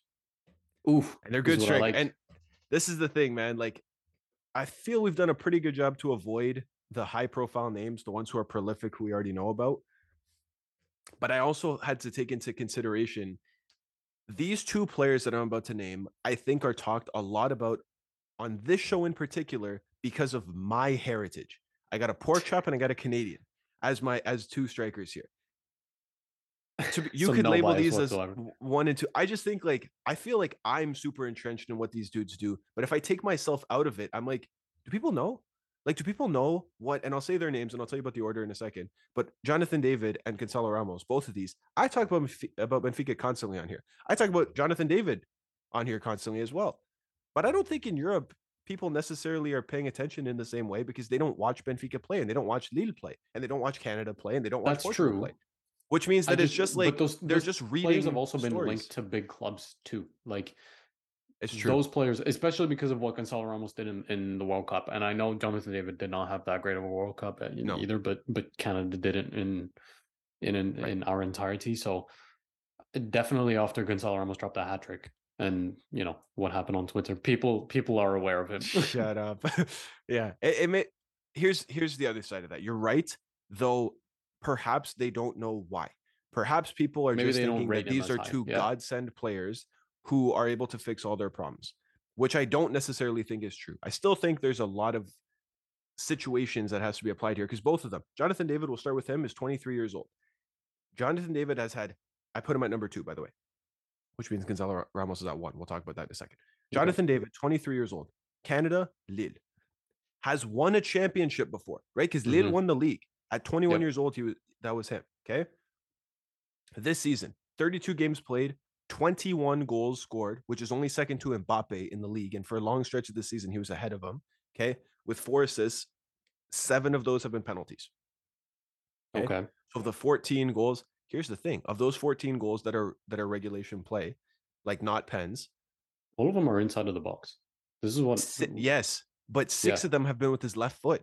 He's Ooh. so two-footed, Mina. It's actually ridiculous because you like can't it. shake him the wrong way. Like, and I think this is huge. The tangible progress that he's had over the last several years, basically from going from Belgium to then climbing up uh Ligue 1, has been remarkable because a lot of times players will break out and will be like, wow, breakout season, he's awesome. Whereas Jonathan David, I think, has Been progressing. substantiate his progression, right? Like we can look Yeah. at it and be like, okay, he had 10 goals that season, then 15, and then 20, and then 25, and 30, and so on, and he keeps growing.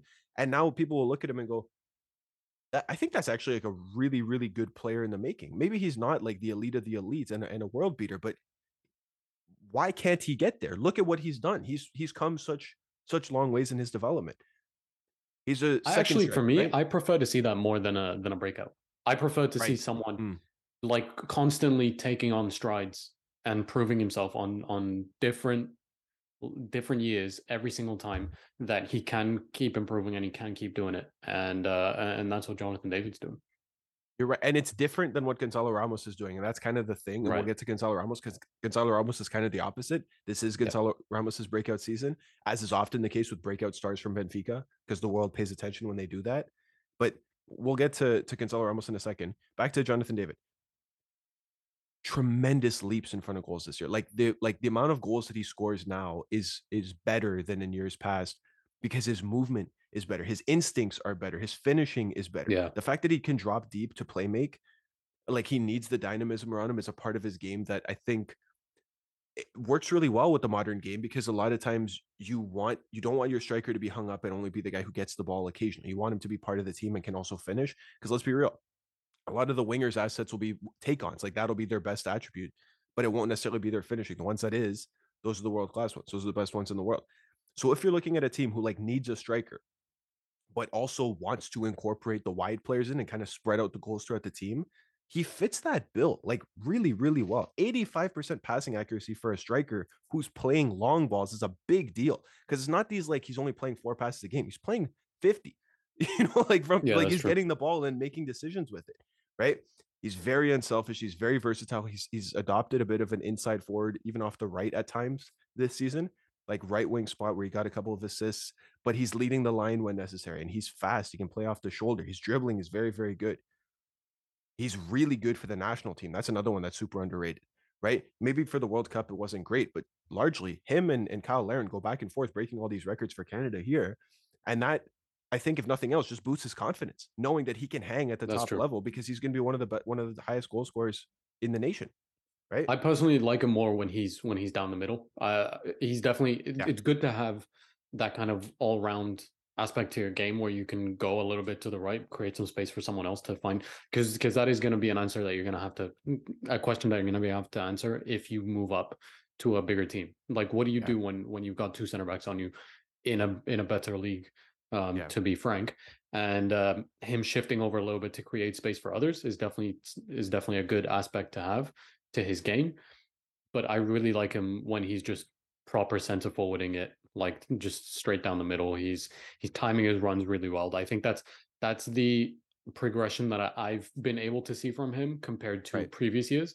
I think now he's relying a lot more on instinct and, and timing his run to be able to mm, to get a lot of tap ins and a lot of finishes from inside the 12, 12 Right. yards or whatever, eh, all of them being inside the box. Inside I really box, like that yeah. from him. I agree. I think that it's it speaks to the type of striker that he is, like being the poacher and, and Yeah. going through the middle. And I think if he like he's now ready for that next step. So many teams. So it's not too. saying that he's right, and it's and it's not like we're saying he's like he's perfect as is, and this is like his game, and he's complete and he's round up. He can still be molded into whatever the system is. I think his versatility speaks to that. And if he moves to an elite team now, like a, like a Champions League level club, like a real Champions League level club, I think that they can shift him into exactly what the position commands, which is like becoming a world class number nine who's averaging 20 plus goals domestically per season, plus whatever you get in Europe. I still think he can do that. And the fact that he's a second striker, meaning he's not necessarily like the big target man, but more spreading, let's say 60 goals across your front three, dude, that that's a really, really important player to have in your team. Like the sure. selfish, uh, sometimes you want your striker to be selfish, but remember, Karim Benzema for a long time was just like the link up piece in what that that trio was for Real Madrid. And then now he's the star boy. Because Yeah, then when totally. it moves on, he kind of he he reasserts himself into that element of the game. Jonathan David has those, and I think that he's going to be a good good player for a long long time. Where's he going to go? I think Bayern is a perfect. I was gonna for say, Canadians dude, for it, bro. They need a striker who can on finish. the top of my head. He's the, does he not fit that system perfectly? He Bayern Munich doing? does. He absolutely does. Especially when you look at Leroy Sané. I don't know what they're going to do with Sadio Mane, to be honest, but if they want to keep him, that's fine. Uh, Yeah. But Serge Gnabry as well on, on the right hand side with you know with Leroy Sané over there. Like I think this would this would be perfect, and uh, obviously playing with Alphonso Davies as well, like con- his con- fellow countryman. There's no Yeah. shortage of chemistry right there. No, exactly. There's no shortage of chemistry. The fact that at this point, because the other the name that Bayern Munich had looked at was was Randal Kolo Muani, who's also a very very good show and doing bits in the Bundesliga this year. He's got But who- a lot of Frankfurt- this year.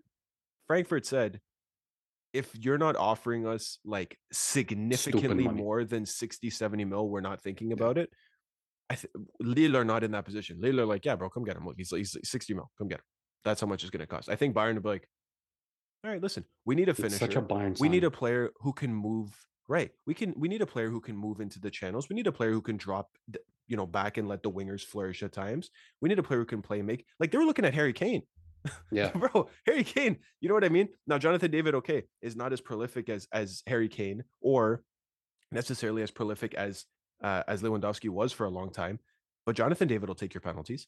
Jonathan david will get you goals when there's cutbacks in the area and so just And and, he'll always be in the right jonathan david will get a lot out of your wingers because I, whether it's Musiala playing off the left or playing directly behind him or they're alternating like bro think of how quickly that Crazy. ball's going to move think of the If he's not Canadian, they've already made that signing. I'm telling you right now. If yeah, he's French, probably. they've already made that signing. imagine if he's german If he's German, they for sure have already made that sign. Like they, Forget it. like they're telling him, you're not going anywhere else. literally I, so anyway I, I like everything about what jonathan david's game has become i think he's ready for that next step and to be honest bayern's the only club that i have him for right now I- i mean Yeah. mind you he could probably go to barca right and be He should a just substitute for them but they couldn't like afford his it, right? flag and just be Austrian, and everybody's gonna sign no i like his with flag a as maple leaf in the middle. this is our yeah with a sideways maple leaf Or just submit his paperwork like that and just secretly be Canadian. i think he low-key wants to come to the premier league yeah, but careers are long. You know, like Johnny, you'll be fine. Go go win some Champions Leagues in, in Bayern. Go go, Go be the guy stuff. for them, Yeah. and then watch who comes calling for you. Because listen, if you're coming to the Prem now, Tottenham are going to be the ones. Would you rather go to Tottenham mm-hmm. or Bayern? There's no there's no decision to be made here, Jonathan. Run, go far run and while fast. you can. Yeah, Because people Capitalize say, oh, what about Chelsea? Like no, Chelsea have a billion players. No. Stop. Like they no, do need a striker though. Like he, he, he is don't care. No, someone that No, they not- kind of they don't need a second striker. They have a lot of don't. second strikers. They they have a lot of second. They need they need a a different player than this. Bayern Munich could really make do with this, and I think that that's who they should go get. I agree. Simple as. The last one we already mentioned him. It's Gonzalo Ramos, and he has a very different Very career different style. trajectory. He's 21, Portuguese, but he's he's just on fire. As far as I'm concerned, he's just El Pistolero 2.0, right? Domestically, 26 games played, 17 goals, two assists. In Europe, in the Champions League, because Benfica had the Champions League qualification round, 14 Champions League games, seven goals, three assists, including a dart all the way up to the quarterfinals. For the national team, five games played, four goals, two assists. of them at the World Cup It's in a single game. Yeah, you know what I mean? Like, what are we what are we doing? What are we doing? This dude's got over 30 goals in Europe. This it's his breakout year. It's his first season. Yeah, He he's cannot a very different year. style to Jonathan David. Like he likes to come Mhm. deep. He is linking up plays so much. Um, he's very dynamic. Very. I, I like. I like what you said about El Pistolero 2.0. Like I, I really like that. I think that's what he is. Yeah, I think that's exactly Yeah. what he is. Yeah, he's exactly that. He's just if not you like, if a- of a if someone's not watching him enough, th- that's what you say to get them to kind of visualize how he to plays. Yeah, he's just right. Kiss the fingers because he scored another hat trick. That's what he's doing. I think he started as a second striker, and as like a supporting striker playing off of a real nine. But this year has just made. I, listen, and that's what when you have your first professional season, right? Like at, at this Mhm. level, you're either going to take some time to adjust, figure out what kind of player you are, or make all the necessary adjustments right away to become a world beater. That latter one almost never happens. But it did for him. he basically said, listen, I understand that I used to be a player who did more of this. This season, I want the ball more because I want to score. Put the area into different places and I will poach And watch me do it. His pace is good. His finishing, his instincts, and his off the ball movement have just been outstanding. Like all the goals that he scores are almost at the top of the box. They're all within the 18 yard box, and they're all just him firing it in. And I think that's to be honest, with him in particular, I understand the trajectory is different than Jonathan David, but I'd say he's way more prolific than Jonathan David. I think his ability to score more goals as a pure goal scorer is higher than what Jonathan David does because he does, well, things quite frankly, Mm. just a little bit differently. If we're Okay. looking for ideal clubs, Mina, I'm going to throw it to you. Take your pick. Take your pick. Where this dude could comfortably play pretty much wherever you want. Where is that? Can you think of any options? Because I can think of about 50. Honestly, since you said El Pistolero, Barcelona has not left my mind. yeah. since you said it, it's not left my mind. Like, I mean, if Lewandowski's gonna go into the sunshine soon, um, Right. not a bad shout. I wonder what happens here because the, the only thing is because he had such a prolific season, all the clubs that could really, really use him, that would be awesome, will not be able to afford him. Right? That's like true. if AC Milan went, we got him. Oh, That would be like- perfect. yeah, Perfect. Him and and uh Ed Leao would just be outstanding, right? But you couldn't. Ha- he just there's no way because AC Milan are not going to go drop a hundred and whatever million on it. Barca couldn't afford it. Real Madrid, I don't think that they would go splash that kind of cash Not on an alternate to right. Benzema. Yeah, not a, not a necessity right now, right? So where else can you go? I'm loving the City have two of the best ones in the entire world. Inter, let's be real, they're still all pretty tied up with their finances. Don't think they could afford it. They're still trying to bring back Lukaku, and Martinez is doing pretty damn good for him, right? Lautaro's been pretty sick. Plus, I don't you're think looking a at the need for two of strikers in the Martinez and and um, what's his face, Gonzalo Ramos is going to be the best thing that you you kind of want. I like I like Martinez they playing a tandem. striker. Yeah, Uh, right. yeah. They need a tandem more. You're right. They they absolutely do. But listen, we can keep listing through clubs. The problem is like like I said, who who can afford them? And that that kind of leads me. That's why I don't have I have a take your pick because who needs them? Everybody Just don't send them. him to Juventus, man. Just don't do Who it. could afford them? Well, this is the other thing. Juve can't afford that. But if they if they sold if they sold Vlahovic, wide back, right? If they sold Dorito back, Dorito boy. Yeah, then then they would need all the finances to basically purchase Gonzalo Ramos. So I think that this is a, a bit of a tricky predicament here because who else could afford him? I think Tottenham might be interested if Kane leaves. I think United are probably United interested him- in, him. but yeah. United are probably going to go for Kane. Why would you not go for somebody a little Yeah. bit more prolific than this? Right? Victor Osimhen's Exactly. also on the market. If Victor Osimhen gets sold, does he go replace him at Napoli? Why would Napoli spend all the cash they just earned from from the thing? Gonzalo? Ramos and Be a similar price Kvaratskhelia attack would be nuts, though. You're right. Would just be terrorizing people. But what are we gonna do with this? Give Like, Gonzalo Ramos a just that he goes to Chelsea? Yeah, boy, that would be pretty nasty. I could see him doing bits in this area. I could see him doing bits anywhere. Like, are PSG going to be interested when Messi That's true. leaves and when Neymar leaves, and they're like, okay, well, we need somebody else here to up front? Maybe. The problem is with this one, I don't have the same amount of analysis because his price tag is going to be based on reports It's going to limit him so much. effectively double what Jonathan David's is. Yep. That's very limiting for a lot of clubs that would be very interested in because it means basically whatever club he goes to is going to be a final destination club. And while I think that he's extraordinarily talented, I don't know just logically financially what clubs could afford him. You could probably look at some in the Premier League. It would probably be a Spurs if they can get a, a, bar- a bargain because they're selling Kane. Maybe Chelsea. Do I really want to put him in the fire pit at Chelsea right now? No. Hmm. So we look at PSG if they have a, you know, if they're vacating some people. I mean, I couldn't tell you. It, it's take your pick, but it's like the market's going to be really interesting this summer for a player like this. Yeah, absolutely. And and the PSG show is is definitely interesting, and we should take a look at what PSG is going to do with their front three because because it's every week it seems like all three of them could could be leaving. Like Yeah. eh, Messi's gone back to Barcelona. Mbappe is always perennially linked to Real Madrid, and Neymar seems to want to leave every other week. So it's really interesting to to me uh, to talk about that kind of PSG front three, and he would definitely fit in. For sure. It's just it, that one's a, a, di- a It's, it's such an unknown. tough, you know, peculiar situation here because for the first time in a long time, if you have a hundred something mil to spend on a striker, you're likely going to be looking at Victor Osimhen and Harry Kane. Yeah, So that seems to be the market this year. I don't know But if I mean, anyone's going to say I'll pay get- the same price. Right, but I don't know if anyone's going to say I'll pay the same price for somebody like Gonzalo Ramos. Which but if they're already tied up, you might you might for that might be your only other option. You know what I mean? maybe is Ramos going to go for eighty then instead? I don't know if Benfica will sell at that point. And Benfica will be like, "Hmm, we'll just keep him for another year.